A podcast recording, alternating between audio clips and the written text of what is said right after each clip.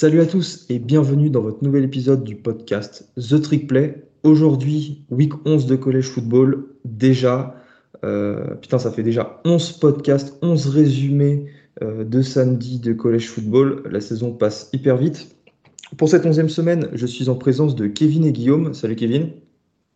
Salut tout le monde.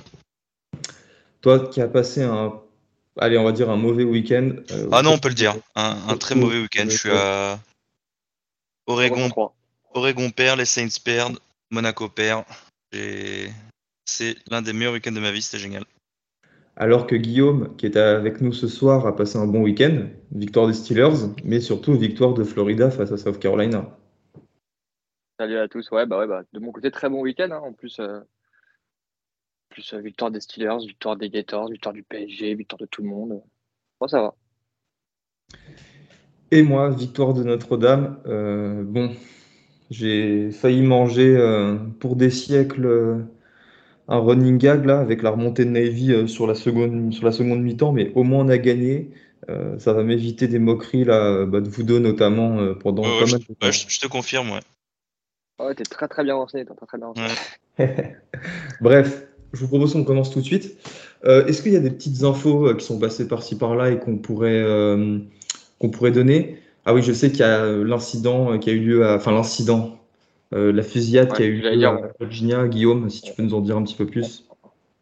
Ouais, je vais dire, on va commencer ce podcast pas de la, la façon la plus la plus gaie, mais ouais, donc comme tu l'as dit, il y a eu un, une fusillade sur le sur le campus. Donc tout, tout, le campus a été mis en lockdown directement. Et malheureusement, bah, on a appris que trois joueurs trois joueurs actuels de, de l'Université de Virginia euh, sont, sont, malheureusement décédés. Donc, euh, euh, je ne retrouve plus les noms. Ah, si. J'ai les noms. Donc, il y a Lavelle Davis Jr., Dishon Perry et Chandler, Devin Chandler, pardon, qui ont, qui ont perdu la vie. du coup, c'était cette nuit aux États-Unis. Et c'est ce, ce, qui se dit, c'est que c'est un ancien Walcon. Ça serait un, un ancien Walcon, ouais. Ok, ouais. Bref. après, voilà, on, ne va pas, on va pas spéculer dessus, juste euh, bah, les condoléances aux familles. Et c'est dur de, c'est dur de, dire quelque chose, quoi, ah, c'est dur de dire quelque chose d'autre à part ça dans ce moment-là, quoi. Et vous pensez que Virginia va parler du college football Et ben justement, tu penses que Virginia va continuer la saison? Il reste que deux matchs. Je pense, je pense que très clairement, ils vont continuer la saison justement euh, en l'honneur des trois joueurs c'est mon, c'est mon avis. Je sais pas si, enfin, je sais pas dans quel état mental sont euh, leurs coéquipiers, euh, le coaching staff et, et même n'importe qui sur le campus à l'heure actuelle. Mais euh, je pense qu'ils vont jouer en l'honneur de, de ces trois gars. je pense qu'il va y avoir un superbe hommage sur le prochain match. Et en tout cas, je l'espère. Et si, les, si, si, les joueurs et le staff sont en capacité de jouer, ça serait pour moi un bel hommage de, de continuer et de, et de, entre guillemets, jouer pour eux, on va dire. Et ce qui est certain, c'est que tout le pays aura les yeux rivés euh, sur cette rencontre, que je verrais bien être décalé possiblement pour euh, les finales de jours de finale de conférence, toi, histoire de leur laisser aller euh, deux semaines, dix jours pour encaisser. On va passer à cette week 11 avec la PAC-12 qui s'est sabordée. Alors, j'ai envie de dire euh, comme d'habitude, parce que maintenant, ça fait depuis 2016 euh, qu'aucune équipe de Pac-12 euh, n'est allée en, en playoff de, de, college football. En 2016, si je ne dis pas de bêtises, c'était Washington. Oregon, vous, vous étiez allé la première année. Kevin, si je ne dis pas de bêtises, en 2014, bah, vous étiez allé en finale. en effet. Parce que vous aviez battu Florida State 59 à 20 en demi-finale, un très très bon souvenir. Euh, parce, que, parce que là, voilà, Oregon, vous avez perdu euh, face au 25e national Washington sur le score de 37 à 34. Ouais. D'ailleurs, à noter que cette victoire, euh, à l'époque, c'était la, seule défaite en carrière universitaire de James Winston, qui avait été, qui, outre ça, était, était perfect en, en college mm. football. Ah, Marcus Mariota. C'est ça, son année de Iceman. donc du coup, ouais, ce, ce match contre, contre Washington, c'était alors oui, Washington classé 25e après leur victoire contre les, Beavers d'Oregon State la semaine dernière, qui était classé 23e. on, savait, de toute façon, on savait comment ça allait jouer. On savait que Oregon allait courir. On savait que UW allait passer. Et c'est exactement ce qui s'est passé. Les, deux défenses n'ont été capables de rien faire face aux forces adverses, en sachant que. Alors, le front 7 de, de UW, c'est théoriquement, euh, enfin, je vais pas dire sa force, mais on va dire que c'est sa moins grande faiblesse par rapport à ses DB. Ça n'a pas empêché Oregon de, courir pour 312 yards. Bucky Irving et Noah Whittington ont, euh, dépassé les 100 yards tous les deux. Euh, mais par contre, ce qui a, surtout marqué, c'est Michael Penix qui finit à, à, 408 yards à la passe, avec seulement, on va dire, en seulement 35 passes, 28 complétés. Il finit à 2 TD, une interception. Euh, je reviendrai après, si on parle en interception, je reviendrai après. Mais voilà, c'était, on savait que ça allait être ce match-up-là. Oregon, c'est l'une des pires défenses à la passe du pays, ça s'est confirmé. C'est pas qu'un problème de DB, il y a zéro pass rush, c'est assez hallucinant. Euh, ça se voyait légèrement l'année dernière, mais il y avait Thibodeau qui qui cachait un peu la misère, on va dire, parce que il, arrivait à avoir un pass rush même en ayant deux, trois gars sur le dos, et ce qui faisait des, ce qui laissait des 1 contre 1 sur tout le reste de la ligne. Là, cette année, c'est vraiment, euh, genre, il y a eu zéro sac contre Colorado la semaine dernière. Là, je crois qu'il y a encore zéro sac sur Penix. Enfin bon, c'est vraiment affligeant. Et les DB, euh, à part euh, Christian Gonzalez qui, est, qui, qui, surnage vraiment dans cette défense, euh, le reste, après, je sais pas si c'est le schéma. Faudrait, faudrait regarder les, les, vidéos un peu plus profondément. Je sais pas. J'ai l'impression que la, la défense de, enfin, je sais comment dire, la défense de zone n'était pas, euh, comment dire, n'était pas adaptée à ce que UW faisait. Et ce qui fait que, en fait, Penix, il a littéralement fait ce qu'il voulait dans la défense. Il trouvait les mecs dans les zones et il a lancé pour 408 yards. Après, il y a eu deux énormes tournants dans le match, un juste avant la mi-temps et un juste avant la fin. Euh, donc juste avant la mi-temps, il faut savoir qu'Oregon est la meilleure équipe du pays dans ce qu'on appelle désormais maintenant, c'est une nouvelle stat, le middle eight. Donc ils sont les quatre dernières minutes de la première mi-temps et les quatre premières minutes de la seconde. Et en fait, Oregon tente un onside kick pour essayer de voler une possession parce que très honnêtement, on savait que, la, défense d'Oregon n'arrêterait pas euh, Washington sur le match. Washington recouvre et euh, deux jeux plus tard, Penix il, lance une, balle, une balle hyper deep en 1 contre 1. Et alors, si vous avez vu l'action, je crois qu'on l'a, Gus l'a partagé sur, euh, le, feed de TTP. Christian Gonzalez qui retombe avec le ballon, le receveur qui garde la main dessus, mais on voit Gonzalez qui retombe avec le ballon. Et en fait, arrivé au sol, le receveur arrache la balle des mains de Gonzalez. Les arbitres voient le receveur se relever avec le ballon, donc ils donnent, euh, ils donnent catch pour Washington. Et... Alors que c'était une interception. Alors que c'est très clairement une interception. Il faut savoir qu'en college football, il n'y a pas besoin de challenge. Normalement, c'est le, les arbitres qui sont dans le, dans le booth qui, qui appuient sur un buzzer pour, euh, pour lancer le review. Là, Washington a décidé de jouer vite. Alors, c'est drôle hein, parce que ça fait quand même une passe de 45-50 yards. Donc, UW a quand même réussi à bouger toute son attaque sur 50 yards avant que les arbitres ne puissent euh, appuyer sur le buzzer, ce qu'ils n'ont pas fait. En sachant qu'en Pac-12, on a déjà vu des replays qui revenaient trois jeux avant. Bref, je m'égare. Mais ce qui fait que, que UW marque trois points sur cette possession alors qu'Oregon a dû avoir la balle. Comme tu l'as dit, Gus, le score final, c'est 37-34 quand on fait les comptes à la fin du match, ça fait un peu mal.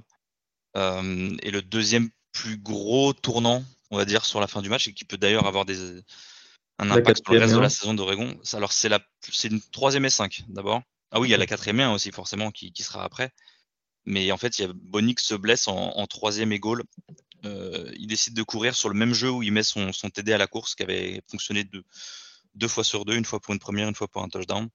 En fait, Nix prend un, carton un peu, il, tombe, un peu bizarrement au sol et en fait, il se blesse à la cheville. Et Oregon se retrouve en quatrième et goal avec euh, trois ou quatre yards d'affaires. En fait, euh, sans son QB numéro 1, euh, Lanning décide de taper le field goal. Alors que soyons honnêtes, si jamais c'était Nix sur le terrain, quand on connaît l'agressivité de Dillingham et Lanning avec Bonix, on sait qu'il l'aurait joué. Donc bah, Oregon qui on vient on en parle à compter les points à la fin. Oregon qui tape un field goal au lieu de, au lieu de jouer euh, le touchdown. Bah voilà, ça fait 4 points de, différence. Tu perds de 3 points, ça joue aussi. Il faut savoir qu'après, le, pire dans tout ça, c'est que Washington marque en 2 ou 3 jeux, je crois, sur le drive suivant. Et en fait, Nick n'a même pas le temps de se faire soigner. Et donc, c'est Ty Thompson qui est obligé de rentrer sur le terrain sur le drive suivant. Euh, Oregon qui roulait sur, Washington décide de faire 3 end-off, sauf que la défense de Washington qui a vu que c'était le backup bah, ils se sont dit on le respecte pas, de toute façon ils font jamais de passe avec, ils attendent juste que Bonix revienne. Ils ont mis tout le monde dans la boîte. Oregon se retrouve en quatrième et 1. Là on voit Bonix qui est derrière Lanning qui lui dit c'est bon, je suis prêt, je peux rentrer. Lanning prend pas de temps mort. Il décide de jouer la quatrième et 1 avec, euh, avec Ty Thompson. en soi, le call est bon, on va dire, quand on parle du jeu en lui-même. Le cutback est ouvert. Mais euh, je sais plus si c'est Bucky Irving ou, Wellington, le, le running se glisse sur le sol et se casse la gueule. Donc euh, Oregon échoue et je crois que UW marque le. Parce que c'était 34 partout à ce moment-là, UW marque le, field goal de la gang sur ce, sur ce drive après. Donc euh, voilà, c'est plein de tournants comme ça. C'était un très beau match. Hein. Je, on peut dire ce qu'on veut, ça reste un, un, excellent match entre, entre deux des meilleures offenses du pays. Euh, Ryan pourra me dire ce qu'il veut. Statistiquement, UW est la meilleure offense à la passe du pays. J'ai bien dit statistiquement. Euh, mais comme tu l'as dit aussi, et ça, ça fait plusieurs années qu'on en parle, et euh, j'en parle à chaque début de saison, la Pac-12 n'est pas capable d'avoir un champion unanime dans le sens où, depuis la création de la Pac-12, ou depuis que la Pac-10 est passée à 12, personne n'a jamais été invaincu sur le slate de matchs de conférence. Et ce ne sera toujours pas le cas cette année, puisqu'Oregon était la dernière équipe invaincue en conférence. Donc maintenant, euh, limite, il va falloir prier pour que. Alors, ça me fait très mal au cul de dire ça, hein, soyons honnêtes il faut prier pour que, pour que USC euh, finisse les, matchs de conf invaincus et remporte le Pac-12 Championship, d'ailleurs potentiellement contre Oregon. Après, euh, chacun ses, chacun ses, ses, allégeances, hein, mais euh, moi je m'en fous du USC. là, je t'avoue que je m'en fous de la Pac-12 en fait, surtout quand on voit l'éclatement de la Pac-12 qui va, qui va pas tarder. Ah le, le, fait que la Pac-12 vaille en playoff, tout le monde s'en branle maintenant. En fait, il n'y a, a, aucun intérêt à ça. Une fois que UCLA et USC seront partis, euh, ça changera rien pour les autres. Quoi. On, peut en parler justement parce que euh, Guillaume, juste et après je te, je te, laisse passer sur ce que tu voulais dire euh, avant de parler de UCLA Arizona. C'est qu'au final, USC, comme tu dis, c'est le dernier espoir de la Pac-12 pour aller en, en playoff. Donc là, pour le coup, comme TCU, il n'y aura pas le droit à l'erreur, ce qui signifie qu'il faudra battre deux équipes du top 25 ces deux prochaines semaines, UCLA dès ce week-end, donc ça c'est le gros gros match de la week 12. Et euh, Notre-Dame au Coliseum dans deux semaines aussi, qui sera un, match de rivalité enfin, que, que vous connaissez tous. Euh, donc, et même déjà, parce que le Pac-12 Championship, ce sera contre une équipe classée. Et contre le Pac-12 Championship dans trois semaines. Donc voilà, c'est très très compliqué. Et euh, moi, la conclusion que j'en faisais, en fait, c'était bah, comme tu l'as dit, Kevin, avec le départ de USC UCLA pour la Big Ten en 2024. Oui, il part dans deux mm. ans ou l'année prochaine Moi, Je crois qu'il part dans deux ans. Donc, en fait, est-ce que c'était pas la dernière année pour la Pac-12 enfin, d'accrocher une place pour les playoffs quoi? Et mm. moi, ça me laisse un petit goût amer parce que je me dis, euh, quand la Pac-12 aura perdu euh, ces deux mastodontes, bah, elle n'aura pas beaucoup de chance dans le futur d'y retourner en playoff. Et voilà, moi, ça me rend un petit peu triste. Guillaume? Ouais, ce que je voulais dire, c'est que euh, personnellement, ça c'est que mon avis, mais je pense que si on parle du, enfin, si on prend en, compte le spectre juste euh, Pac-12, USC, euh, pour moi, ils sont un peu dans la même, la même situation que, à que TCU, c'est que si tu win out, tu es en playoff, quoi qu'il arrive, parce que Michigan ou Iowa State va perdre un match. Donc, donc les deux équipes, donc USC et TCU, sachant que USC, potentiellement, comme euh, vous venez de le dire, euh, ils vont avoir euh, trois matchs classés contre les équipes classées. Donc, tu n'as aucune. Si, dans le cas, dans le cas, où, dans le cas où we win out, tu n'as aucune raison de ne pas les mettre. TCU, ils sont invaincus, pareil. Donc, et, si, et si LSU ne bat pas Georgia, je pense que USC peut y aller, effectivement, s'ils gagnent les trois matchs. Alors, ah ben, si, je prends le match-up TCU-USC, c'est moi, moi personnellement, je donne avantage TCU. Hein. Ah oui, non, mais ah oui moi aussi. Euh, ça, ça, peut foutre un sacré, sacré bazar, pardon. Oui. Si on se retrouve avec euh, USC TCU qui win out, euh, Georgia qui win out, mais qui perd contre LSU au, au championship game. Ah, je pense que LSU peut pas. Enfin, que LSU est toujours devant. Ouais, mais non, LSU sera forcément dans les quatre parce qu'ils ils battront. S'ils battent Georgia, ils battent le numéro 1 national en finale de sec. Et ça, même si USC gagne les trois derniers matchs avec deux défaites, USC champion avec une défaite et TCU champion avec euh, zéro, bah, défaite. un, invaincu. Potentiellement, tu as Michigan ou Ohio State invaincu. Ouais. Tu te retrouves avec Georgia, euh, Georgia euh, avec une défaite Michigan, dans ce scénario-là. Mm. Michigan, ou Ohio State, mais ça, de toute façon, pour moi, le perdant de Michigan ou Ohio State n'ira pas en playoff dans tous les cas parce qu'une défaite plus pas de championship game, pour moi, c'est rédhibitoire. Euh, et, tu perdras pas face à Iowa ou euh, Purdue en finale de conf. Attention à Purdue, on en parlera plus tard, mais attention à Purdue. Attention à Iowa. Mais attention à la défense d'Iowa qui me porte ma fantaisie de façon incroyable à base de 30 points par match, mais ça, c'est notre problème. Mais non, mais tu vois, c'est ça va, on peut avoir une, euh, une, fin de saison régulière plus euh, championship game euh, qui peut mettre un sacré bazar dans, dans, tout ça. Et je vais faire mon avocat du diable, je vais me faire insulter par Gus, mais il n'y a pas de souci. Les playoffs à 12 cette année, ça aurait, ça aurait, ça aurait été dantesque. Ça aurait été dantesque. En playoff. Ah ouais. À mon copain. Parce que tu avais toute l'équipe qu'on vient de citer là. Tu rajoutes LSU, Tennessee. Euh, Bama, parce qu'au playoff à 12, Bama il serait dedans. Et, euh, surtout que. et, là, en l'occurrence. de monstres avec des niveaux équivalents, je pense. Après, on ne sait pas ce que donne vraiment USC et TCU contre des énormes équipes, on va dire. Mais bon, c'est encore un sujet. Mais ça nous aurait filé des match-ups. Moi, personnellement, j'ai un petit peu de salive, tu vois, juste en y pensant. Ah, mais tu sais, je suis, d'accord avec toi, Guillaume. C'est parce que je suis con que je reconnais pas les, euh, les avantages du format A12 et il y en a, évidemment. C'était la petite vanne facile, tu vois. C'était la petite vanne facile, mon copain, t'as pas. Hmm. Après, Bref. Petite, petite, précision juste comme ça, on parle beaucoup d'USC, la, la grosse critique qu'il y a sur eux en ce moment, c'est que USC pour l'instant est classé, là ils ont dû gagner des places, ils sont classés quoi, 7ème Ouais, 7 ils, n'ont pas, encore, ils ont pas encore battu une équipe du top 25. On est en week 11. Ah bah, c'est pour ça que les trois semaines qui vont arriver vont être décisives pour, euh, pour, leur, euh, pour leur fin de saison. Mais et la problématique, c'est qu'on on parle de TCU. TCU a quand même enchaîné au milieu de saison quatre matchs contre des équipes, enfin quatre victoires contre des équipes classées. Euh, là, ils viennent de battre Texas qui était classé. Ils vont finir contre un sur un, un, Big 12 Championship potentiellement et donc même normalement contre une équipe classée.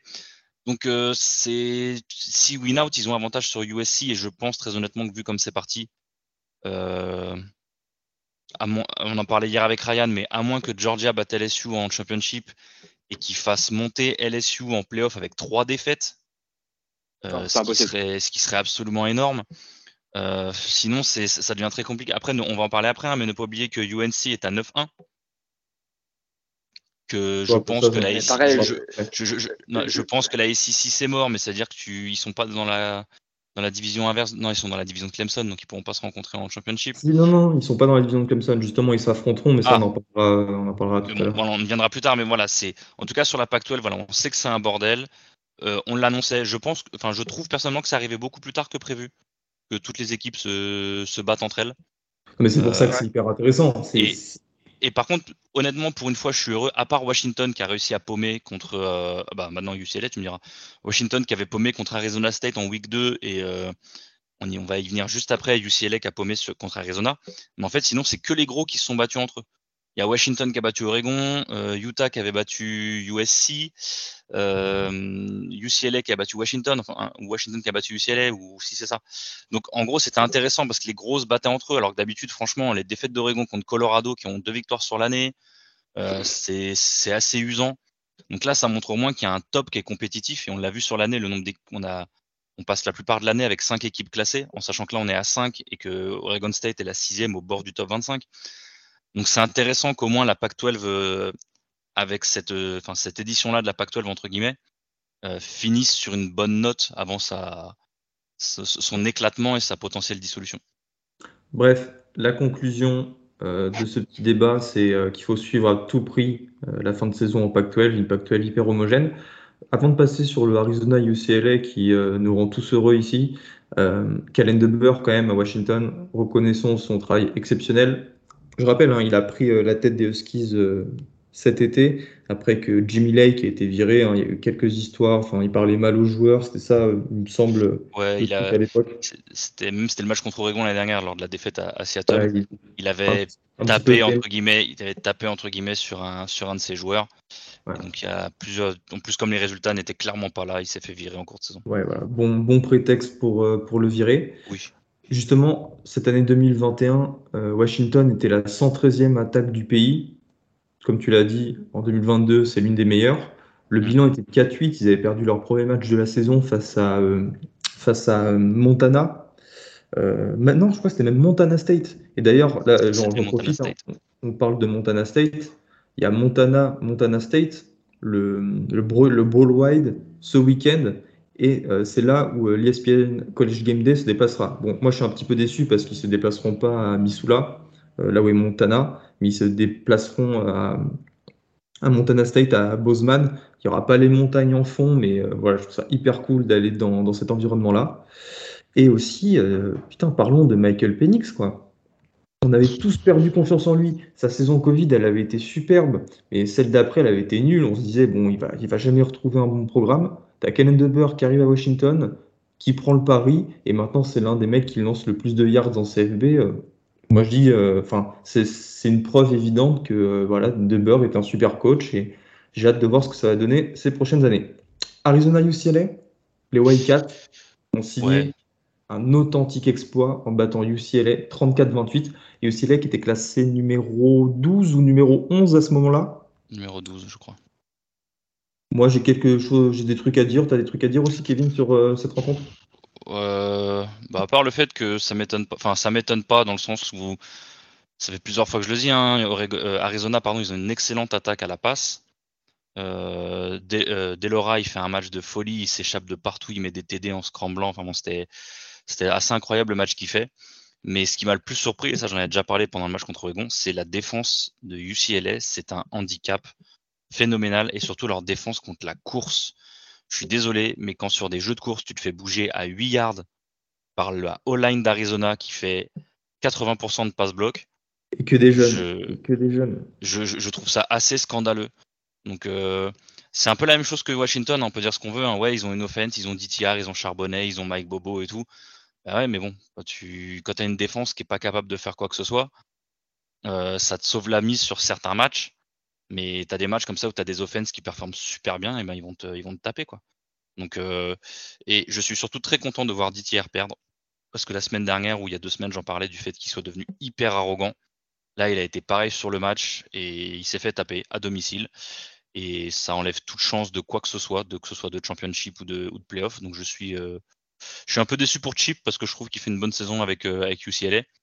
Mais... Et puis là aussi, on... c'est un peu le même discours avec la PAC-12. Hein. Là, c'est la dernière année où il y aura Zach Charbonnet et Didier. Euh, je suis pas sûr que les années qui vont suivre vont être pareilles. Hein. Ouais, je suis d'accord. Donc c'est mm. tant pis pour eux. Ouais, non, j'allais dire après UCLA à domicile, c'est comme dire Vanderbilt à domicile, ils sont jamais vraiment à domicile, les copains. Oui, je te, je te l'accorde. C'est, on, va dire, on, on, parle sur le papier là. Et je pense que pareil, depuis le début de la saison, j'ai assez euh, diatribé entre guillemets sur le, sur le, et je vais, je vais mettre des grosses guillemets euh, à l'audio hein, de public à domicile de UCLA. Donc euh, voilà, c'est, et ça, me fait énormément mal. Hein. Je, je, kiffe les deux stades, euh, les deux stades de LA, de, de USC et du UCLA. C'est la mec, euh, c'est la mec du college football.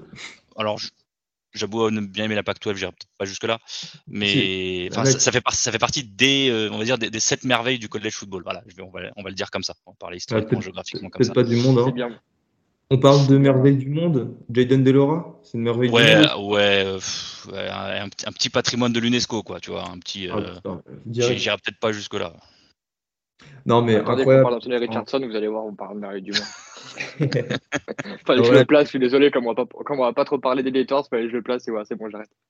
Et Jaden Delora, on... là aussi, on était un petit peu dubitatif. On... se disait pourquoi il va à Arizona, il aura peut-être mm. pas les armes à disposition euh, pour performer.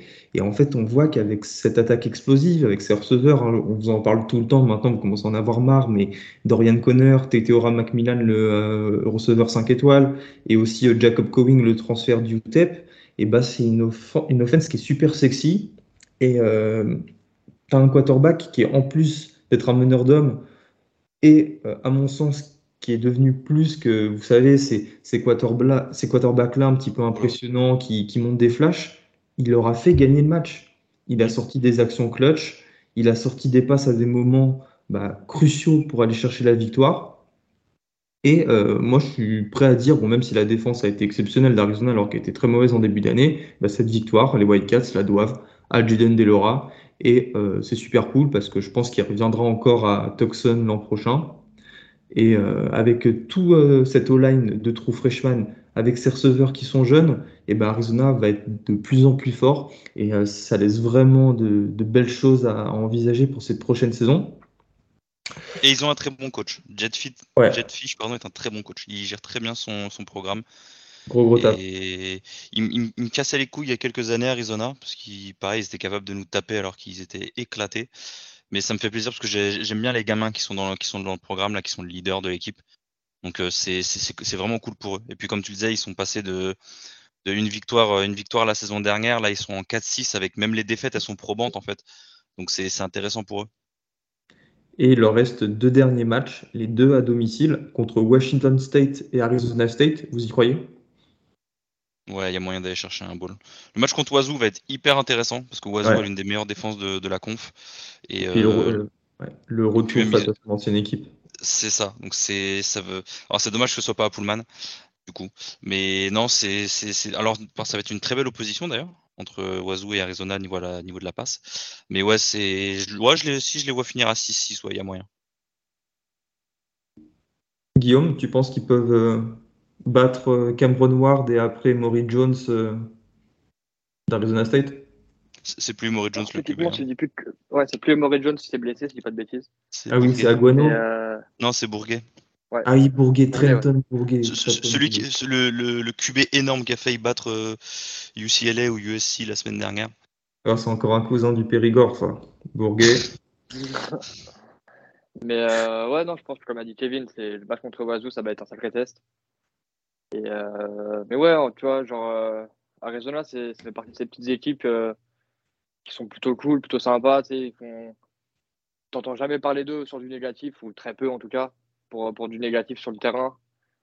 Que j'aimerais bien, tu vois, ça, surtout avec la le changement qu'il y a eu.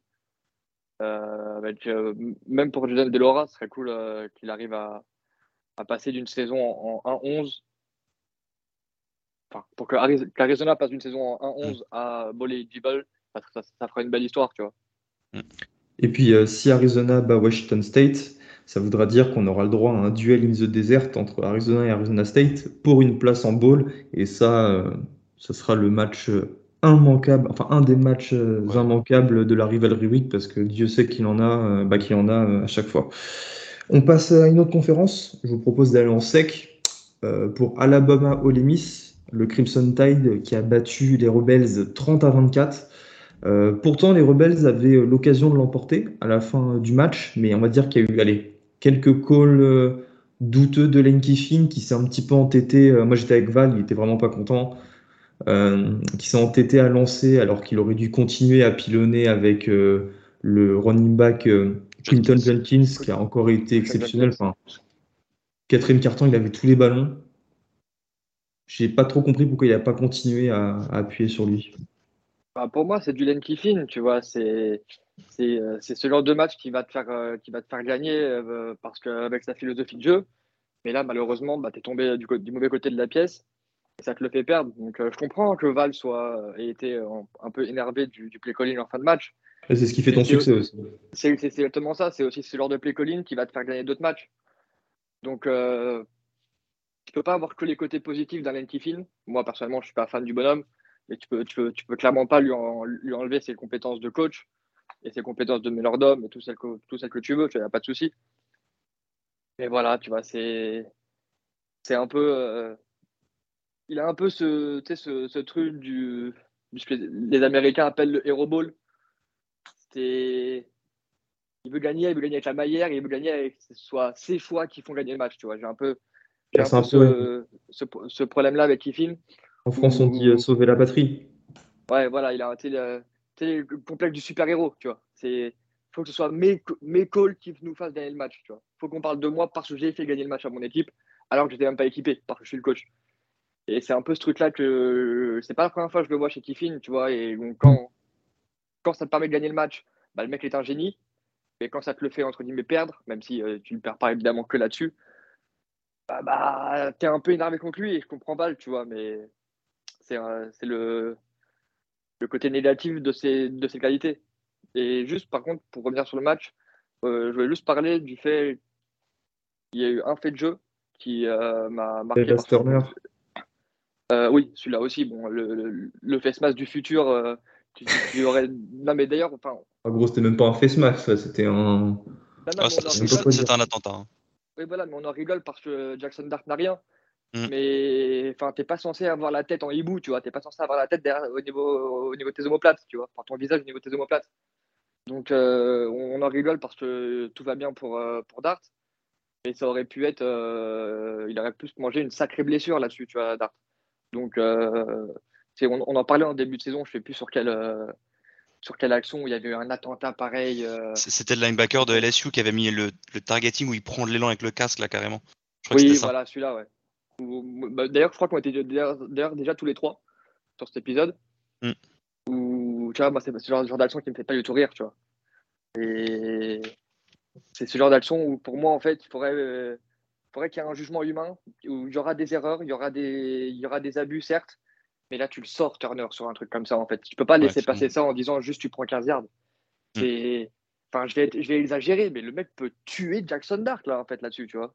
Ah, je pense que c'est le limite euh, de l'application littérale d'une règle et il faut faire preuve d'un petit peu plus de proportionnalité quitte à transgresser la règle. C'est pas pour euh, autant que tu le suspends, le mec. C'est juste non, mais, tu, mets, une sanction dissuasive pour dire aux autres joueurs attention, si vous faites ça, on vous vire du match. Actuellement, ça, et après, on peut la transformer en règle, tu vois. Enfin, mais je pense actuellement, ça n'existe pas, donc en fait, l'arbitre ne peut pas justifier son application. Tu ne peut pas bah, dire non, mais après, après regarde par exemple. Tu sors en fait, tu vois. Ben, regarde, en, NFL, techniquement, le targeting n'existe pas et l'expulsion pour targeting n'existe pas.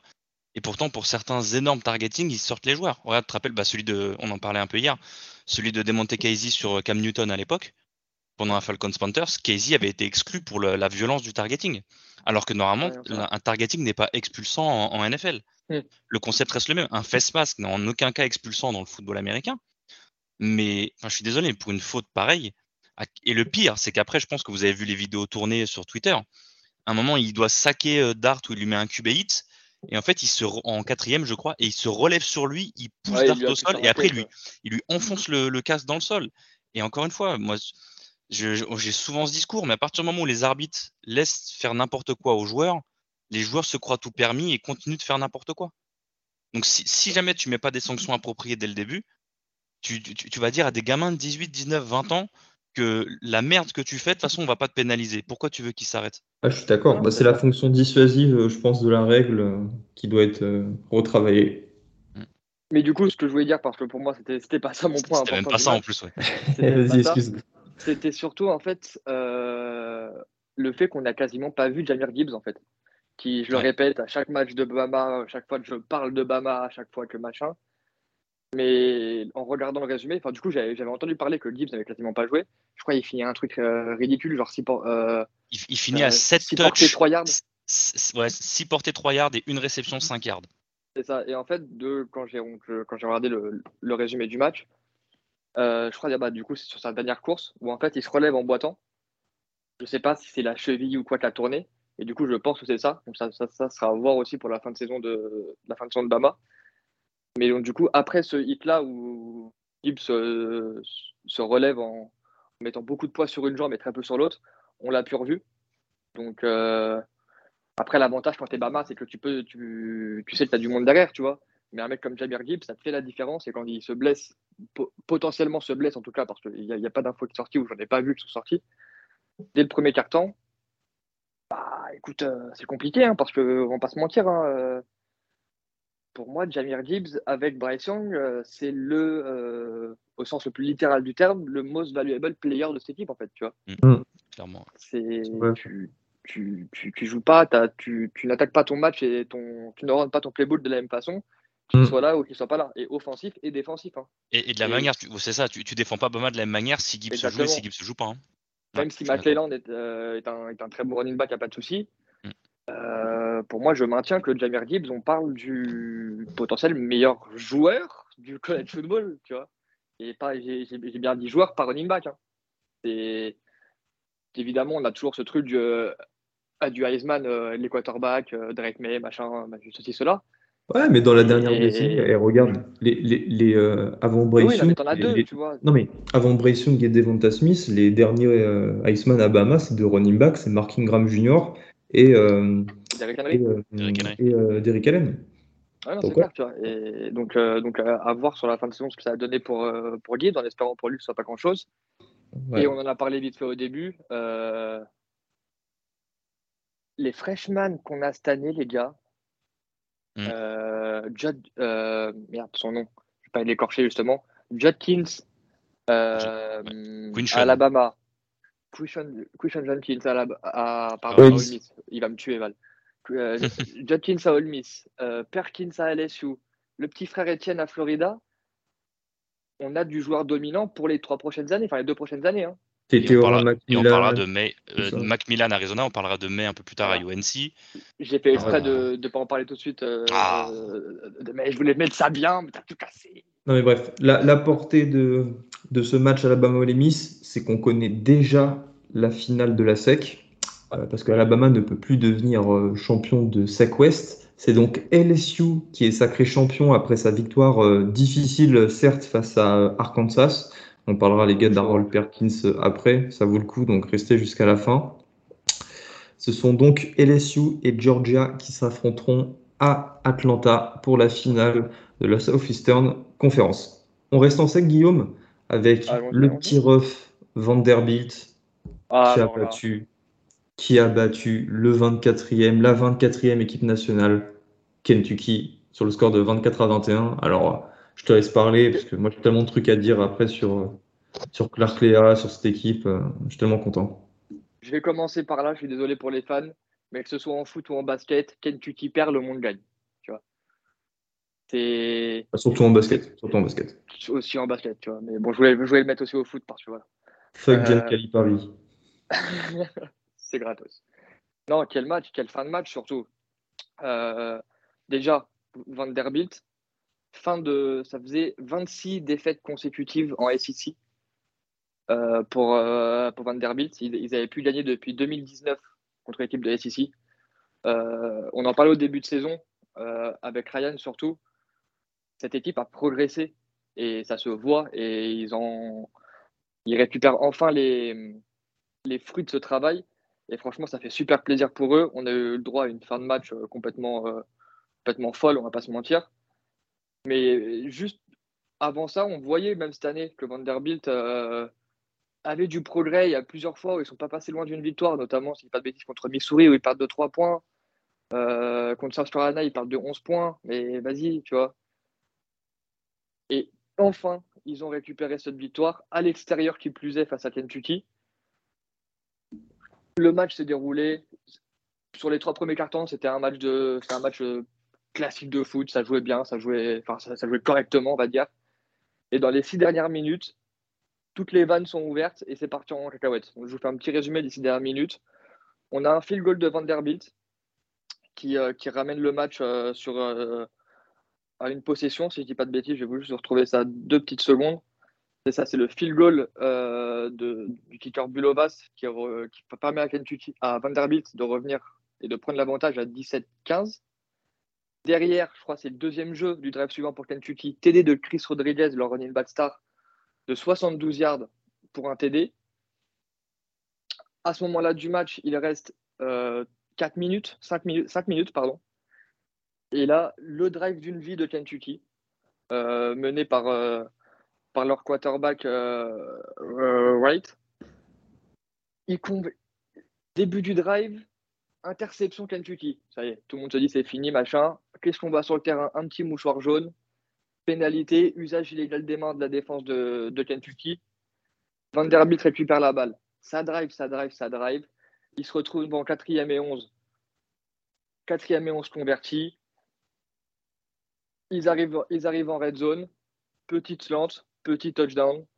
Euh, si je dis pas de bêtises, donc c'est la passe de Wright pour, euh, pour, pour Will Shepard. Faudrait, attends, faudrait vérifier un Will Shepard parce que je pense que c'est son dixième euh, touchdown de la saison. Il doit être le meilleur euh, receveur sur cette statistique-là de sec. Alors, Ça m'étonnerait pas. Pour, pour Shepard, je sais pas si je ne peut-être pas le classement. Son neuvième, son neuvième à la passe, à la réception. Il doit peut- peut-être en avoir un à la course pour le dixième, mais ouais, il a 9 à la. Si les stats sont à jour, il a 9 à la, 9 à la réception.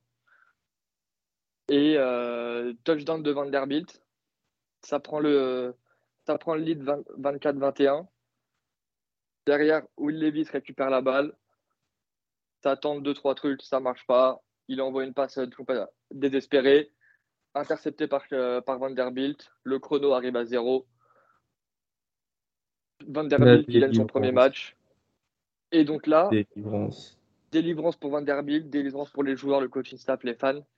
Et maintenant, on en parlait tout à l'heure avec, euh, avec Steki, euh, qui devait battre euh, Arizona, qui leur restait deux matchs pour être ball eligible. Alors, techniquement, Vandy est à quatre victoires. Techniquement, Vandy, il leur reste deux matchs à jouer. Maintenant, techniquement aussi, il leur reste Florida et Tennessee. Ça va être compliqué d'être ball eligible cette année. On va se mentir. Mais la saison est réussie. Mais la saison est plus que réussie. Tu, gagnes 4 matchs, tu gagnes ton match en, en SEC, ça faisait 2 ans, 3 ans, 3 ans du coup? 3 ans que tu n'avais pas gagné? Ils étaient sur une série de 26 défaites consécutives face à des équipes de sec, donc depuis 2019. Et c'était, j'avais vu la stat aussi passer parce que ça m'avait fait un peu rire. T'imagines que tu n'avais pas gagné en 26 matchs de SEC et c'est seulement ta troisième pire streak dans ton histoire. Dire comment c'est dur pour, la, pour Vanderbilt, mm. tu vois. Et euh, du, côté de, côté, côté de Kentucky, euh, continue sa saison en Dancy. Euh, ça bat Florida, mais derrière, derrière ça perd contre Vanderbilt, tu vois. Puis performance encore dégueulasse de Will Levis. 11 hein. sur 23, 109 yards et un pic. C'est ça, c'est vraiment pas beau. C'est tu vois, tu as des QB où tu perds ton match, tu fais pas une bonne, tu n'auras pas une bonne fiche de stats, mais tu vois des choses quand même, tu vois. Tu vois que les décisions sont bonnes, que les, lectures sont bonnes, que le footwork est bon, que là, en fait, pour Will Levis, mon frère, t'aurais dû simuler une blessure au bout de six matchs. Tu allais finir là-dessus. Fallait, fallait une mini-saison euh, Covid style. Parce que là, euh, je ne sais pas comment, mais il va encore se retrouver dans les top 5 QB euh, pour la draft. Enfin bref, ça on en parlera plus tard. Parce que sûrement parce qu'il fout de la maille dans son, dans son café, tu vois, et qui mange ses bananes avec la peau. Mais, mais ouais, vraie saison en Dancy pour Kentucky. Donc là, ils sont à 6-4. Et euh, moi, j'ai peur que cette saison finisse vraiment en autre boudin, parce qu'elle avait plutôt bien commencé. D'ailleurs, du coup, encore une fois, avec cette victoire contre Florida, par exemple. Il te reste Georgia, ta défaite. Et il te reste ton rivalry game contre, euh, Louisville. Contre, Louisville. La gouvernance. Louisville, ça joue au foot. Ouais, ça joue mieux. Euh, Louisville, c'est à l'inverse de Kentucky, c'est sur une pente plutôt ascendante, si je dis pas de bêtises. Bon, même là, si d'ailleurs, j'en profite, ils ont perdu face à Clemson 31-16. Euh, Après, tu perds contre Clemson, c'est pas honteux non plus, tu vois. Même si Clemson, c'est pas incroyable. Statistiquement, Clemson, c'est une seule défaite cette saison, tu vois. Donc, euh, je pense que ça va être, comme tu l'as dit juste avant, faire partie de cette longue liste de matchs très sympathiques à regarder sur la, sur la, sur la Rivalry Week. Et euh, donc voilà, c'était un peu. Un, grand bravo, à Clark Lea, le head coach, qui est arrivé quand même dans un environnement euh, un peu de loser, très très compliqué à, on va dire, à aller de. C'est très compliqué de se mettre, de mettre de son côté les, les bons ingrédients pour réussir. Il est que à 4 victoires, faut pas non plus s'enflammer, mais euh, c'est déjà un, un bon move pour, pour le futur et je suis certain que Vanderbilt va attirer des, des recrues, va continuer à bien recruter. Et euh, je vois pas pourquoi ça pourrait pas euh, marcher ces prochaines années. Euh, je pense qu'ils ont. Ça commence, tu vois, les, ça commence à, bien s'empiler, à bien. les blocs, tu sais comment on dit là, c'est quoi l'expression déjà Putain, j'ai complètement perdu cette expression. Bref, c'est pas important, on s'en fout, on passe à la suite. juste, juste, je voulais, parce qu'on a parlé de Will Shepard tout à l'heure. Euh, alors, ce n'est pas le leading euh, receiver en TD en SEC parce qu'il y a quand même un joueur qui s'appelle Jalin Hayat qui joue à Tennessee. Donc, euh, Will Shepard est quand même deuxième en réception en SEC, il est troisième en yard derrière Hayat et Mingo de, de Mississippi State et il est deuxième en touchdown. Hayat qui en a 15 et Shepard qui est deuxième à 9. Comment? Mingo de Ole Miss par contre, toi si tu veux te faire taper par balle. J'ai dit quoi? Mississippi State. Ah ouais, mais c'est ouais, c'est mal. ouais c'est le site ESPN qui met MISS. Moi, je vois MISS, je dis Mississippi, tu vois. Je, je suis bête aussi. Mais donc, du coup, oui, bien sûr, Jonathan Mingo de, de Ole Miss. Bref, on part en Big 12, les gars, pour la victoire de TCU face à Texas, Austin au Dekier Stadium, sur le score de 17 à 10. Euh, lequel d'entre vous a regardé le match? Moi, j'ai regardé une petite partie parce que j'avoue que la première mi-temps, euh, elle était très intéressante. Attention, hein, pour les amoureux de la défense et tout. Et enfin, c'est surtout pas moi qui vais faire le hipster de l'attaque avec la saison de Notre-Dame. Mais euh, TCU a montré que ce n'était pas qu'une équipe offensive, mais que c'était une équipe aussi défensive qui était capable bah, de, sortir son gros gros match défensif cette saison. parce que je crois que TCU a encaissé une trentaine de points, de, de points par match ils en encaissent que 10 face à Texas, qui a quand même une bonne attaque. Euh, c'est une vraie, une, vraie, performance.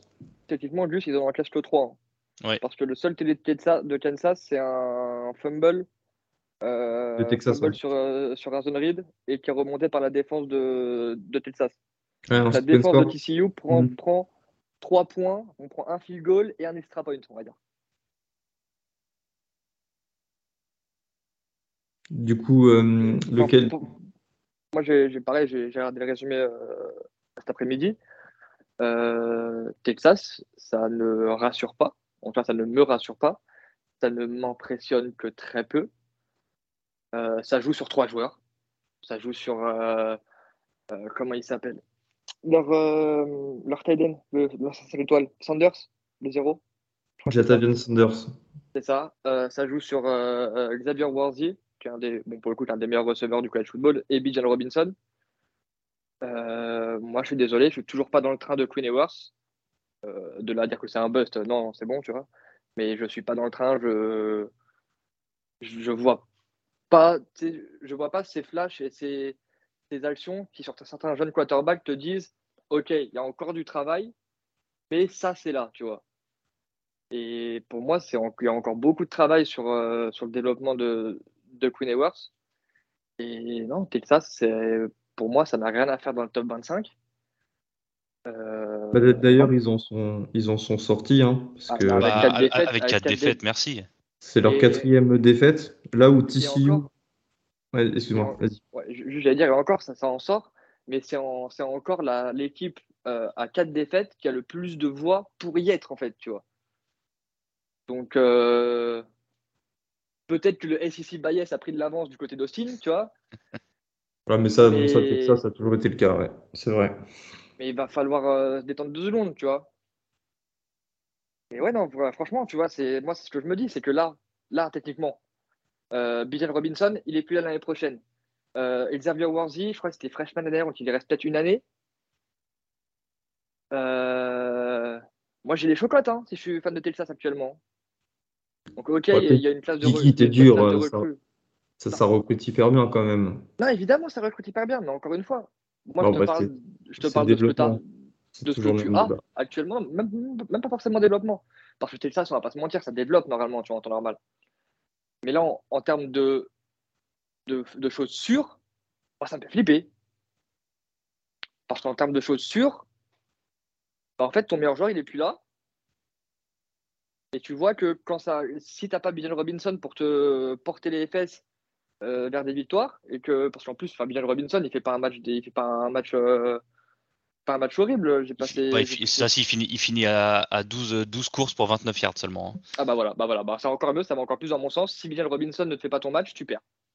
Encore mieux. Bah, bah, génial, génial. Et, du coup, ce que tu disais tout à l'heure, hein, le fait qu'il n'y ait que 3 joueurs de visée, c'est l'une des premières fois de ma vie que je vois ça, hein, par contre. Sur un, un, un, QB qui complète 17 passes il a que trois receveurs qu'on qu catché des balles. Et quand je dis trois receveurs, c'est euh, Xavier Worthy, qui est d'ailleurs celui des trois qui catch le moins, ce qui est étonnant. Jordan Winnington, qui est leur receveur numéro 2, et euh, Jetavian Sanders, donc leur tight end, tu le disais tout à l'heure. C'est offensivement, sur la feuille de stats, c'est très très pauvre. Hein. Et après, enfin, je parle beaucoup de stats, mais euh, pour avoir vu le début du match aussi et la, et la deuxième mi-temps entrecoupée, visuellement, c'était très très pauvre aussi. Hein. Ah non, c'est possible. il, faut, il, faut, du flag, il faut du beat play, il faut un exploit individuel. C'est ça. Ou la défense, parce que autant leur défense a quand même été. Euh, euh, je crois qu'ils étaient à. Ils finissent avec 14. 14 euh, pardon. Ils finissent avec 9 TFL et 5 sacs au, au, total. Ils devaient être à 12 cumulés entre les sacs et les TFL à la mi-temps. C'était. Clairement, s'ils n'ont pas leur défense sur ce match-là, Texas, et le, le, le match est fini à la mi-temps. Et du coup, après, TCU a mis, si je dis pas de bêtises, un touchdown de 75 yards du, de l'excellent running back Kendry Miller qui finit à 138 yards et un touchdown. TCU qui est à 10-0, 7-0 évidemment Big 12 et qui est déjà comme LSU et Georgia qualifiés pour la finale de la Big 12. Aussi, on en a parlé tout à l'heure, donc on va pas faire doublon, mais ils doivent gagner tous leurs matchs pour aller en playoff. Et là, pour le coup, ils ont leur destin entre les mains parce que s'ils gagnent tout, ils, iront bah, du côté. Ah, attends, bon, je pense qu'ils feront troisième du coup, parce que euh, le vainqueur euh, de la Big Ten sera deuxième. Ça sera une place à l'Orange Bowl, si je dis pas de bêtises. Mais bref, c'est pas important. On passe dans le groupe of 5, les mecs, avec la victoire. Victoire de, victoire de James Madison. Je suis désolé, faut que je le dise. Le retour de Centeio. Voilà, c'est tout. Ils ont mis une branlée à, ils ont une branlée à Old Dominion. Euh, James Madison avec Centeio, c'est euh, playoff contender. Pardon. Et mais James Madison ne peut pas aller en bowl. Hein, toujours les mêmes règles. Quand tu arrives en, D1, tu peux pas pendant quelques temps euh, participer au playoff. Et souvent en basket, bah tiens, ça c'était le cas l'an dernier. Je me souviens plus c'était quelle équipe à, la Marche Madness qui avait fait une saison de malade, mais qui avait 4 ans d'interdiction. Enfin, d'interdiction, non, c'est pas une interdiction, c'est 4 ans où tu peux pas y aller. Oklahoma State? Non, parce que ça, c'était une sanction. Non, il y a une équipe qui était passée de D2 à D1, ah, qui a fait bah une saison de malade. Bref, c'est pas important. UCF, 22e équipe nationale, a battu Tulane, la Green Wave, 17e équipe nationale, 38 à 31. En plus, c'était à, la Nouvelle-Orléans, on en a beaucoup parlé dans le dans 1 to 6. Euh, ça a été un gros match. Moi, j'ai regardé, j'ai beaucoup aimé. Parce que le, le, score final est quand même plus serré que, ce que, que la physionomie du match. J'allais en venir parce que la fin était hyper intéressante. On pensait que UCF euh, avait pris définitivement euh, les, choses en main. Il menait, je crois, d'une vingtaine de points à un moment, mm. mais à la fin, euh, Tulane est, remonté. Et on a commencé à croire à une, victoire, bon, chose qui n'est pas arrivée. Au-delà du match, en fait, ce qui est important avec cette défaite de Tulane, c'est que bah, la course à la finale de AAC, American Athletic Conference, est toujours euh, ouverte entre justement UCF, Tulane et Cincinnati qui sont égalité. Cincinnati d'ailleurs qui a battu East Carolina et 27 euh, à 25, une victoire de justesse qui prolonge le suspense. Euh, J'ai pas tant d'autres choses à dire que ça pour Tulane, si ce n'est qu'il n'y a rien de honteux de perdre face à UCF, surtout un UCF dans cette, dans cette forme-là avec un jeu à la course qui marche et John Rhys Plumlee qui a inscrit d'ailleurs trois touchdowns. Voilà, c'est une défaite qui peut arriver. On sait que c'est une équipe qui, fait une saison de malade et tu peux pas demander à ces équipes qui, dont, dont personne n'attend de, faire des saisons invaincues parce qu'au final, ces équipes seraient les exceptions et euh, il y a bien un retour à la normalité euh, qu'on doit constater. En parlant du groupe of five, les gars Yukon, est bowl eligible parce qu'ils ont, ont battu une équipe classée Liberty, alors qu'elle a ses 21e, et Liberty qui avait battu Arkansas la semaine dernière à Fayetteville de 2 ou 3 points, alors qu'Arkansas a aussi perdu. Alors qu'Arkansas a aussi perdu 3 points face à LSU. Bon, voilà, ça fait partie des beaux trucs du college football. Donc, si Yukon a battu Liberty de 3 points et que Liberty a, a, battu Arkansas de 3 points et Arkansas a perdu de 3 points face à LSU, ça veut dire que Yukon peut battre LSU. Logique imparable. Ça va, Logique imparable. Ça va en prolongation. Voilà, deuxième magnifique upset de la saison après Boston College. Euh, Yukon, hein, pour ceux qui ne savent pas, c'est un peu le programme sur lequel on aime bien taper. C'est le Vanderbilt du groupe of five. Une victoire en 2021, deux en 2019. Ils n'avaient pas joué en 2020 à cause du Covid. Et une victoire en 2018. Ils ont déjà battu leur record ces trois dernières saisons en une seule saison. La première. Ça, plus de victoires en une saison que sur les quatre dernières. Ouais. Le meilleur. Euh, on, doit, on doit un petit peu tout ça à Jim Mora, l'ancien head coach euh, de, USC qui, euh, qui, a repris euh, le flambeau, qui a repris les Huskies cette année et putain, qui arrive à faire des choses incroyables parce que, encore une fois, le quarterback titulaire de Yukon s'était blessé, souvenez-vous, à la week 0 face à Utah State. Et tu arrives avec le quarterback backup, de Yukon quand même. Hein. Le quarterback backup de Yukon, c'est pas Hudson Card, c'est pas sortez-moi un backup hyper fort là en college football dans une équipe de ouf. Toi, c'est pas un 5 étoiles. C'est pas Kate Klubnik, ton backup. Oui, voilà. Je trouve que c'est, vraiment une superbe performance. En parlant de superbe performance, on part du côté de l'ACC pour parler de Drake May, mais avant de North Carolina. North Carolina classé 15e qui a battu Wake Forest 36 à 34. Euh, j'ai pas de choses à dire sur le match, si ce n'est que UNC est en 9-1, 6-0 en ACC et du coup qualifié en finale de conférence pour la première fois depuis 7 ans. Euh, les Tar affronteront euh, Clemson dans 3 semaines au Bank of America Stadium de, Charlotte. Moi, ce que je veux, c'est parler de Drake May, qui nous a encore sorti une performance, mais du moins statistiquement dantesque, mais au final, il fallait regarder les images parce que les passes qu'il trouve, euh, sa complémentarité avec Josh Downs est aussi euh, super belle. Il a lancé 448 yards et 3 touchdowns et a couru pour 71 yards et un touchdown. Évidemment, les 3 touchdowns ont été lancés à Josh Downs, son, son go-to guy. Ma question que je vous pose, et après on, on essaie d'en débattre un petit peu, c'est est-ce que Drake May est un candidat sérieux au Iceman? Kevin, Guillaume? Un oui ou un non d'abord Oui. Oui. Et je, vais faire, euh, je, vais, je vais faire rapidement, c'est que presque tous les QB, euh, et, je, et, et, ça me fait mal de parler de QB euh, quand on parle de Iceman et de parler spécifiquement de QB, même s'il y a Ayat cette année qui, pourrait peut-être prétendre. la plupart des, gros QB prétendants ont eu un, petit trou d'air, que ce soit CJ Stroud, euh, Hooker, euh, Bryce Young un peu aussi, Bonix il, vient, il est à deux défaites dans l'année et malheureusement pour lui le match contre Georgia va peser lourd en cas de, vote Iceman.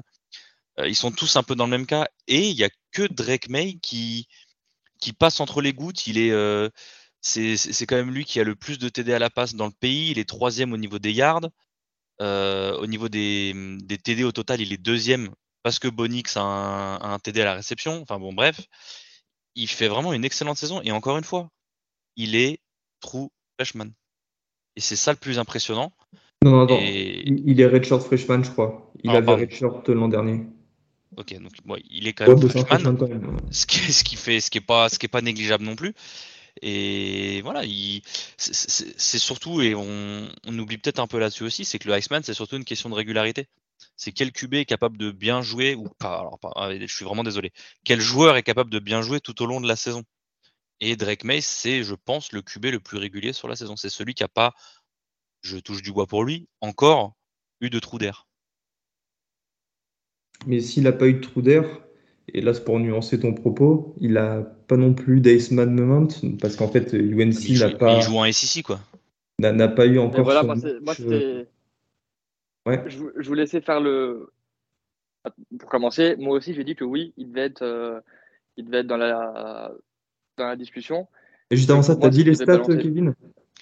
Euh, Oui, je me suis raté. Il a presque 3500 yards, 34 TD au total pour seulement 3 interceptions, 584 yards dans la course et 5 TD, donc 39 TD au total.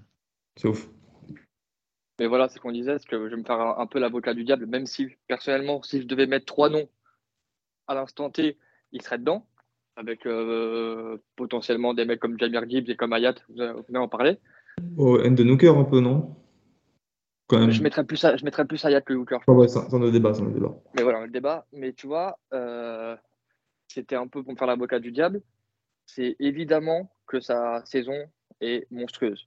Ça, il n'y a aucun doute, il n'y a aucune question euh, à ce sujet-là. Maintenant, comme on l'a dit, il n'y a pas de vrai Iceman moment dans un gros match. Parce que je veux bien que si ton Iceman moment, c'est ta victoire en, euh, en, overtime contre Appalachian State, je suis désolé, mon pote, mais ça va, ça va être un peu juste, à mon goût en tout cas. Attention, je ne dis pas que c'est le cas de tout le monde, mais c'est à mon goût, ça va être un peu juste. Et c'est surtout, actuellement, t'as battu personne. T'as battu Florida, euh, as battu Florida euh, Agricultural Mechanics, tu as battu Appalachian State en 63-61, euh, Georgia State de 7 points, tu as perdu contre Notre-Dame, euh, Virginia Tech, Miami, Duke, Pitt, Virginia, Wake Forest. Hmm. Alors là, il, leur reste, il leur reste NC State et Clemson. En fait, là, mon copain, c'est à... il, te faut, il faut deux choses. Il te faut garder ta constance. Et victoire face à Clemson. Et éclater Clemson balu tout seul. Voilà, c'est enfin, même pas forcément le tout seul mais il faut son action en fait qui va passer sur Sport Center pendant une semaine. Ouais, ouais. Pour moi, c'est la condition euh, battre Clemson, c'est la condition nécessaire pour qu'il soit au moins euh, parmi les trois qui iront à New York. Oui, évidemment. Ah oui, clairement, bien sûr. Quand tu parles d'Ayat, premier truc qui te vient à l'esprit, son match à combien il met? 3, 5 TD Ouais, un truc comme ça. 5, ouais. Tu, penses directement à ça. Mm. Jamir Gibbs, tu penses directement à que le mec fait tout et c'est un meilleur receveur que ton receveur 1, c'est un meilleur running back que ton running back 1, il sait tout faire.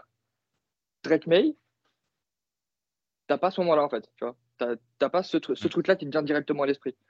Putain de, putain de quarterback, meilleur, meilleur freshman du, pays, potentiellement meilleur quarterback du pays, c'est clair, mais t'as pas ce moment qui va te dire Ah ouais, tu te rappelles cette action-là, ah ouais, tu te rappelles ce passe-là de fou, tu te rappelles ce match, tu vois, t'as pas ce moment-là, et pour moi, je, je pense que ça compte dans la tête des votants. Et puis, euh, je rappelle que le dernier quarterback qui a reçu le Iceman et qui a rien gagné, c'est Lamar Jackson. Mais lui, il avait fait aussi Lamar Jackson une, une saison de fou furieux. Et il avait sa saison de fou furieux et il en a eu un paquet de Iceman Moment. Ouais, qui, qui, qui, tournait sur euh, Twitter pendant, euh, pendant 15 jours, qui tournait sur SportsCenter pendant 15 jours. Tu vois Et c'est ce truc-là qu'il n'a pas encore, tu vois. Donc, en, vrai, son vrai seul Iceman Moment, c'est sa victoire contre Appalachian State. Et c'est pas que de sa faute, évidemment. C'est pas sa faute si la, si la défense prend 61 pions contre Appalachian State. Et c'est un peu maigre pour moi, tu vois. Donc, si c'était le même match contre, contre NC State ou, contre Clemson, là, on parle avec grand plaisir. S'il si, sort le match d'Appalachian State contre NC State avec Clemson, c'est quoi, je prends l'avion et je, je, lui donne moi-même. Il n'y a pas de souci. Ça va être plaisir même.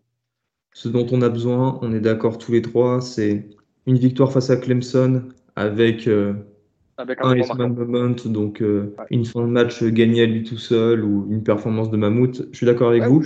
D'ailleurs, juste une réaction, tu vois. il faut juste, il faut juste, comme je t'ai dit, tu peux, tu peux gagner 14 euh, à 21 contre Clemson ou même, euh, je sais pas, 20 à 17 contre Clemson. Mais en fait, si tu as ce moment où il est, ils sont derrière de 3 points et qu'ils t'esquivent 3 rushers et qu'ils t'envoient une passe, une passe laser pour, pour Downs, ça suffit. T'as pas besoin, pas besoin de mettre 40 pions à Clemson, tu vois. Et je suis content qu'on sorte cet argument parce qu'en fait, c'est l'aspect immémoriel un petit peu du, euh, du, du Iceman. Tu récompenses pas forcément le meilleur joueur, mais tu récompenses celui qui a le plus marqué. Et c'est pour ça en fait qu'on parle, on parle tant du Iceman Moment. Si on parlait que des stats, bah, ce serait pas hyper impressionnant parce qu'en fait, il suffirait de foutre des ordinateurs.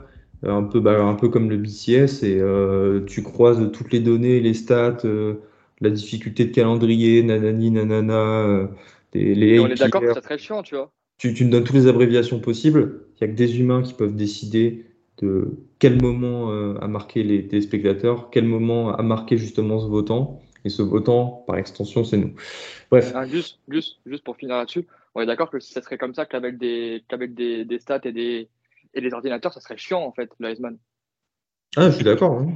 Donc, on, est d'accord. Euh, Kevin, tu t'as vu là où je Et gros, je, t'ai vu arriver de tellement loin. Ah, moi oh là là là là là là d'accord que Gus a dit que le BCS était chiant, était chiant et que, que maintenant c'est bien mieux, du coup, que comme c'est du jugement humain.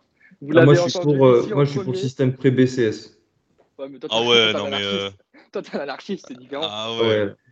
Le, tu parles d'un système de l'époque napoléonienne, qu'est-ce que tu veux parler avec lui euh je, suis, un nazi du collège football. Hein. C'était des. Oh. On a pris un virage différent là. Hein. non, mais tu vois. Ah non, heureusement que je dis pas tout. Hein. Sinon, je me euh, fais. Euh, pour Gus, enfin, pour les gens comme Gus, ou qui, qui, préféraient que chacun puisse dire moi je suis champion parce que on a les fans de, on a les fans de UCF. C'est la même tranche, tu vois les mecs, ça s'autoproclame. Ça, ça c'est moche. C'est moche de dire ça après leur saison. Parce que ça a fait une bonne saison, tu vois. C'est moche. Après, en soi, bah, techniquement, avec le, modèle à 12 équipes, là, si j'ai pas de bêtises, UCF, ce serait l'équipe de, de, Power 5 qui serait en playoff. Si j'ai pas de bêtises. Oh, pour se faire, pour se faire rouster, ça va faire et, et, le plus drôle, c'est que si je dis pas de conneries, ils joueraient Bama. Ah, bon, ils, ils, auraient enfin leur match-up avec Bama. On aura le temps d'en parler. Et d'ailleurs, euh, il y a un petit Gator Bowl euh, Notre-Dame, euh, Florida qui se profile. Guigui, on, voit ce que ça donne en fin de saison. Tant qu'on parle des ah, Boston College qui a battu, qui a réalisé l'upset en battant NC State, alors classé 16e, 21 à 20, avec un tout nouveau quarterback. Le, je crois que c'est un freshman, Emmett Morehead. 330 yards et 3 touchdowns, dont, le, dont celui de la victoire en fait, dans la dernière minute. C'est impressionnant. Euh, comment expliquer cette victoire? Je pense que Insight, en fait, depuis la, défaite de, la défaite, depuis la blessure de Devin Leary, s'est reposé sur un quarterback true freshman, MJ Morris, qui a montré des super flashs, qui a montré, moi, je pense, hein, attention, à titre personnel, que les performances du quarterback true freshman du Wolfpack vont faire réfléchir Devin Leary à un départ en NFL malgré sa blessure à une, je crois c'est un au pectoraux, un truc comme ça, jamais idéal pour, pour les quarterbacks, ou un départ euh, sur le portail des transferts. Parce qu'avec MJ Morris, en fait, tu t'aperçois une fenêtre là sur les 3-4 prochaines années qui peuvent aussi être euh, bah, assez bonnes en fait dans la continuité de Devin Leary. Et euh, là, ça a été en fait son premier match où il a été mauvais. 4 turnovers, un pick 6 et euh, 3 fumbles. Ah non, pick 6, euh, je suis pas sûr. Je crois que c'était euh, juste une interception, mais bref, ça change rien au fond du problème. Il a perdu euh, trop de ballons, ce qui a permis en fait à chaque fois à Boston College de, de se remettre dans le match et d'aller gagner à la fin. On passe en Big Ten, la Big Ten West. Juste, juste, juste pour revenir deux jours sur ce que tu viens de dire, honnêtement, je pense que si Devin Leary part pas à la draft, ça reste le quarterback titulaire incontesté du, euh, du Wolfpack. Hein. Quand tu as un mec comme ça, tu peux pas dire que je vais le bencher parce, parce que j'ai un freshman qui a fait trois bons matchs. Ça me paraît. Euh, je me suis, je me suis baladé. Sur... Dans même...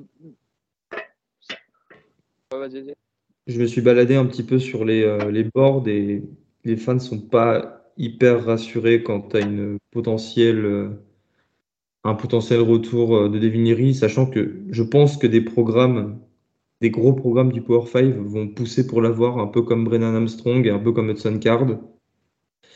Voilà, pour moi, c'est le transfert de Devin est quelque chose de, de, plausible. Si Devin reste, ou en tout cas veut rester, je pense que ce sera lui le QB titulaire l'année prochaine.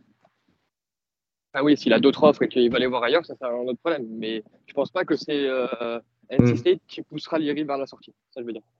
Bref, on aura le temps d'en parler. La Big Ten West, toujours aussi euh, homogène, hein, parce qu'il y a deux défaites euh, qui rebattent complètement les cartes. on commence, là on va aller vite, hein, par celle de Illinois face à Purdue, Illinois qui était classé 21e et qui ne l'est plus actuellement 31 à 24. Deuxième défaite consécutive. La semaine dernière, c'était face à Michigan. Euh, voilà, Illinois là euh, connaît son petit coup de mou. Peut-être un coup de mou euh, qu'on pouvait attendre. Je sais pas ce que vous en pensez. Bah, ils se reposaient surtout beaucoup sur leur défense. Et sur Chase Brown, enfin ça, ça pouvait pas marcher. c'est comme, comme, tu viens de le dire, la, la Big Ten West, elle est vraiment très homogène et et c'est un peu compliqué de battre tout le monde, surtout quand des équipes contre Purdue qui ne savent jouer que contre des équipes classées, bah, tu te pointes contre Purdue en étant numéro 21, tu tends le bâton pour te faire battre, niveau karma. Donc euh, voilà, c'est Purdue fait ce que, ce que Purdue fait le mieux. Des vraies galères, hein, putain. Et c'est littéralement juste faire chier les équipes classées, quelles qu'elles soient. Ouais. Je ah, Purdue dans le top 5 des équipes de cafard euh, du college football, hein. ça on est tous d'accord pour le dire. Mm. Si tu es une bonne équipe et tu joues contre Purdue, je peux t'assurer que tu fais plus d'effets que tu joues contre Bama. Hein. Mm. Je sais pas si c'est une équipe de cafard, mais Iowa a remporté un match euh, face à Wisconsin. Alors putain, ça, le Iowa-Wisconsin, si t'aimes la défense, t'es servi. Enfin, j'aurais dire, si t'aimes la défense, je pense qu'elles sont tellement fortes ces défenses et les attaques sont tellement mauvaises que tu peux pas savoir si la défense est bonne parce qu'il n'y a pas d'attaque.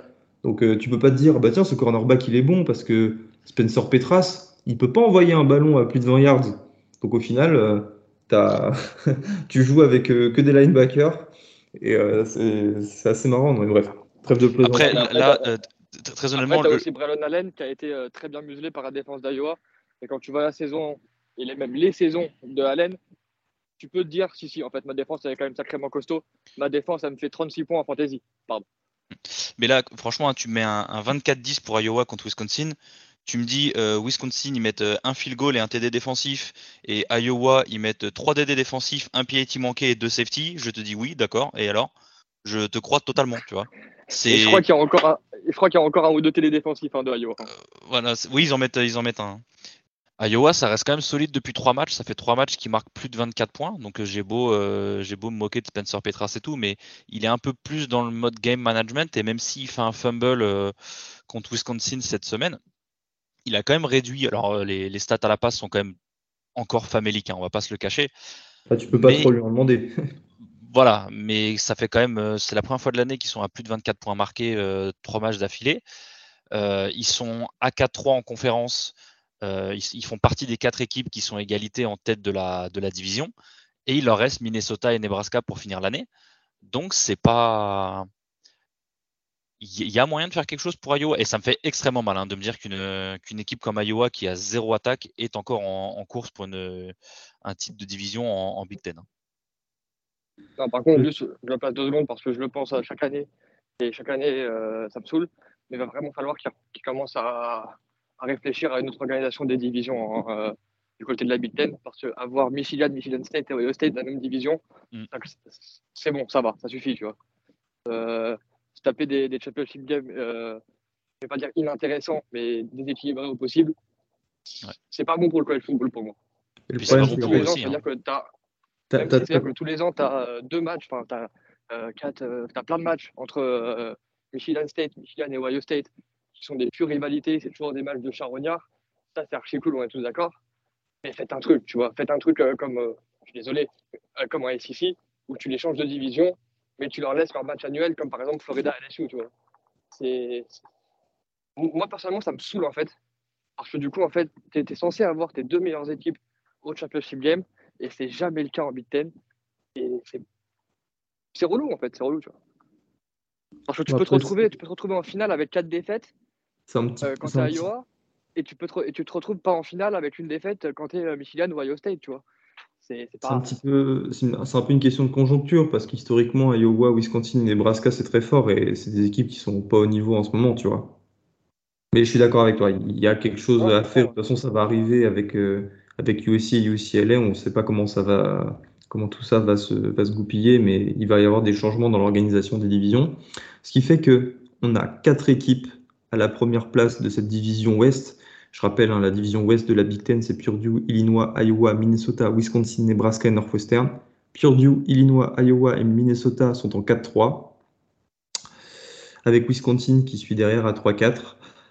Hyper intéressant quoi, la fin. Ça va, se, ça va se jouer sur la dernière semaine pour savoir qui ira se faire éclater euh, face à euh, Ohio State ou euh, Michigan au Lucas Oil Stadium des Indianapolis Colts. On a terminé les gars avec les matchs euh, de la semaine. Je vous propose de passer à nos MVP. Kevin, quel est ton MVP et, attends, attends, et après il m'insulte de hipster. Franchement, il y a des. non, alors il y a effectivement sur, le doc, quand j'ai mis juste les stats à la passe, donc pour moi mon MVP offensif cette semaine c'est Bert Emmanuel Jr. donc qui est le QB de Central Michigan. Alors il est QB, vous vous dites on va regarder ses stats à la passe, il finit à 1 sur 3, 22 yards et 1 sac. Ok, là on se dit, Kevin il se fout de notre gueule, ils ont fait une Spencer Petras. Il n'a pas pu mettre Petras, il a pris le deuxième QB le plus claqué de, CFB. Et non, parce que Monsieur Emmanuel Junior à la course sur ce match, c'est 24 yards, 293 yards et 2 TD, dont un TD de 87 yards absolument fabuleux. Je vous invite à aller le, chercher. Euh, il se retrouve euh, allongé sur un, sur un défenseur, il roule dessus et il finit 70 yards plus loin pour marquer le touchdown. Et un autre de 75 yards. Donc voilà, je, j'ai pas trouvé qu'il y avait de, de, vrais. Il y, a des belles performances comme Drake May ou comme bah, Josh Downs au final en, offensivement ou Michael Penix, mais je sais pas, j'ai j'ai pas trouvé qu'il y en avait qui sortaient du lot, donc je suis allé faire, euh, oui, oui, voilà, je suis allé faire mon hipster, je suis allé chercher, euh, je suis chercher des belles performances dans les dans des mecs un peu plus euh, sombres, et donc mon, mon choix s'est tourné vers Bert Emmanuel Jr. de Central Michigan. Guillaume. Moi, j'en ai un en attaque et en défense. En attaque, euh, je retourne à mon premier amour des receveurs et pour le coup, j'ai mis Josh Downs euh, avec ses 3 TD. Parce qu'un receveur qui met 3 TD, t'en as pas, pas tous les week-ends. Surtout dans des gros matchs serrés où le mec a été clutch. Et en défense, j'ai mis euh, mon chouchou, mon joueur préféré du college football, Big Dave, Desmond Watson, l'homme de 440 pounds qui vient, euh, qui a son Heisman moment, celui pour le coup, et euh, qui vient euh, stripper la balle d'une main au running back, faire un spin move à 440 pounds, s'échapper et il se fait plaquer par Spencer Rattler avant d'aller au TD. Mais, mais ouais, vous, pouvez retrouver facilement la vidéo sur, sur Internet, sur YouTube. L'action est juste folle. J'étais en soirée, j'ai vu ça. J'ai commencé à sauter comme un, comme un imbécile, mais ça vous connaissez de toute façon. Mais, mais voilà, c'était ma petite dédicace au plus gros joueur de college football en termes vraiment très au sens pur du terme, le plus gros. Et moi, évidemment, c'est Harold Perkins, euh, ah le linebacker de LSU, true freshman. Euh, je, me demande en fait si c'est ça le plus impressionnant ou la fiche de stats qui va arriver. 8 plaquages, 8 plaquages 6 plaquages solo parmi ces 8, 4 sacs, 4 plaquages pour perte, une passe deflection, un euh, quarterback et 2 fumbles forcés. Dont, celui pour sceller le match contre Arkansas. Dont celui pour sceller le match. Voilà, ça rajoute encore plus de, de, matière, de substance à cette, à cette fiche de stats qui au final euh, n'est que, que des chiffres. Le dernier à avoir fait cette performance, donc 4 euh, sacs et 2 euh, fumbles forcés, c'était Chase Young en 2019. Voilà. Et il est trop freshman, ça vous place ce bonhomme. Lui, il aura le numéro 7 de LSU dans quelques années. Et L'année prochaine. Et il a égalé le record de sacs sur un match de l'histoire de LSU. Et on va pas vous refaire tout, tout l'historique des défenseurs dominants de LSU, mais il y en a un paquet, donc ça veut vraiment dire quelque chose. Et c'est Ryan, euh, c'est Ryan le mieux placé pour en parler. Donc si vous voulez euh, qu'il vous fasse euh, une dissertation sur Al Perkins, allez le voir en DM. Il le fera, il est, elle, est déjà prête. Mais ouais, non, monstrueux et top 10 à la draft dans deux ans. Et c'est surtout, c'est parce qu'on n'a pas parlé d'LSU outre le score pur, mais nous on en parlait ce week-end, c'est dans un registre où on ne l'a pas forcément vu depuis le début de l'année. Parce qu'on l'a beaucoup vu sur des QB spy, sur un peu plus de coverage, sur du plaquage ou quoi. Et là, il a joué, il, fait presque toutes ses stats dans un rôle de pur pass rusher et il a littéralement, euh, il a éclaté le tackle droit d'Arkansas pendant tout, enfin, je vais même pas dire pendant tout le match parce qu'il a que 15 pass rushing snaps si je dis pas de bêtises. Mais ça a été dominateur au possible. C'était absolument. Ah non, mais ça, mais c'est ce genre de linebacker qui sait absolument tout faire. Mm. C'est-à-dire que tu peux le mettre euh, sur la ligne de scrimmage en tant que edge comme tu l'as dit, il va te choper du sac. Tu peux le mettre en off-ball linebacker, que ce soit en couverture, en spy, en euh, ce que tu veux, euh, en faiseur de kebab. tu, le mets, ah, tu le mets au stand de boisson, il te fera tout ça très bien. Il sait juste tout faire en fait. C'est ça qui est, qui, impressionnant avec lui. Et il a 18, 19 ans. Il vient d'arriver au college football, c'est un vrai true freshman. Il n'y a pas de saison Covid, je sais pas quoi. Et sa première année à la fac. Et il est déjà ultra dominant. Et euh, on en parlait tout à l'heure, euh, si LSU euh, a encore des chances de, potentiellement se retrouver en playoff, peut-être que, on ne sait jamais, Harold Perkins a ou aura sa grosse, grosse part de responsabilité là-dessus. Clairement.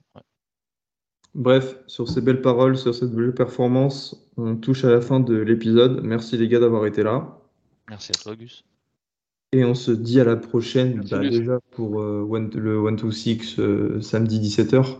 Il y a des bobos matchs ce week-end, je pense à UCLA, USC, il y a quoi d'autre là Oregon, Utah. Oregon, à, Utah. 4, h 30 du matin, mais Oregon, Utah. Ouais, nous, on est levé à 4h30. Pour les insomniaques. Oui, Non, la SEC, c'est bof là ce week-end, la SEC. Ça joue. Euh... Bah, ici, il y a Texas AM qui affronte UMass. Mais non, mais ils ont, ils ont tous leur. Euh, l'avant-dernière semaine en SEC, c'est presque tous leur cupcake game.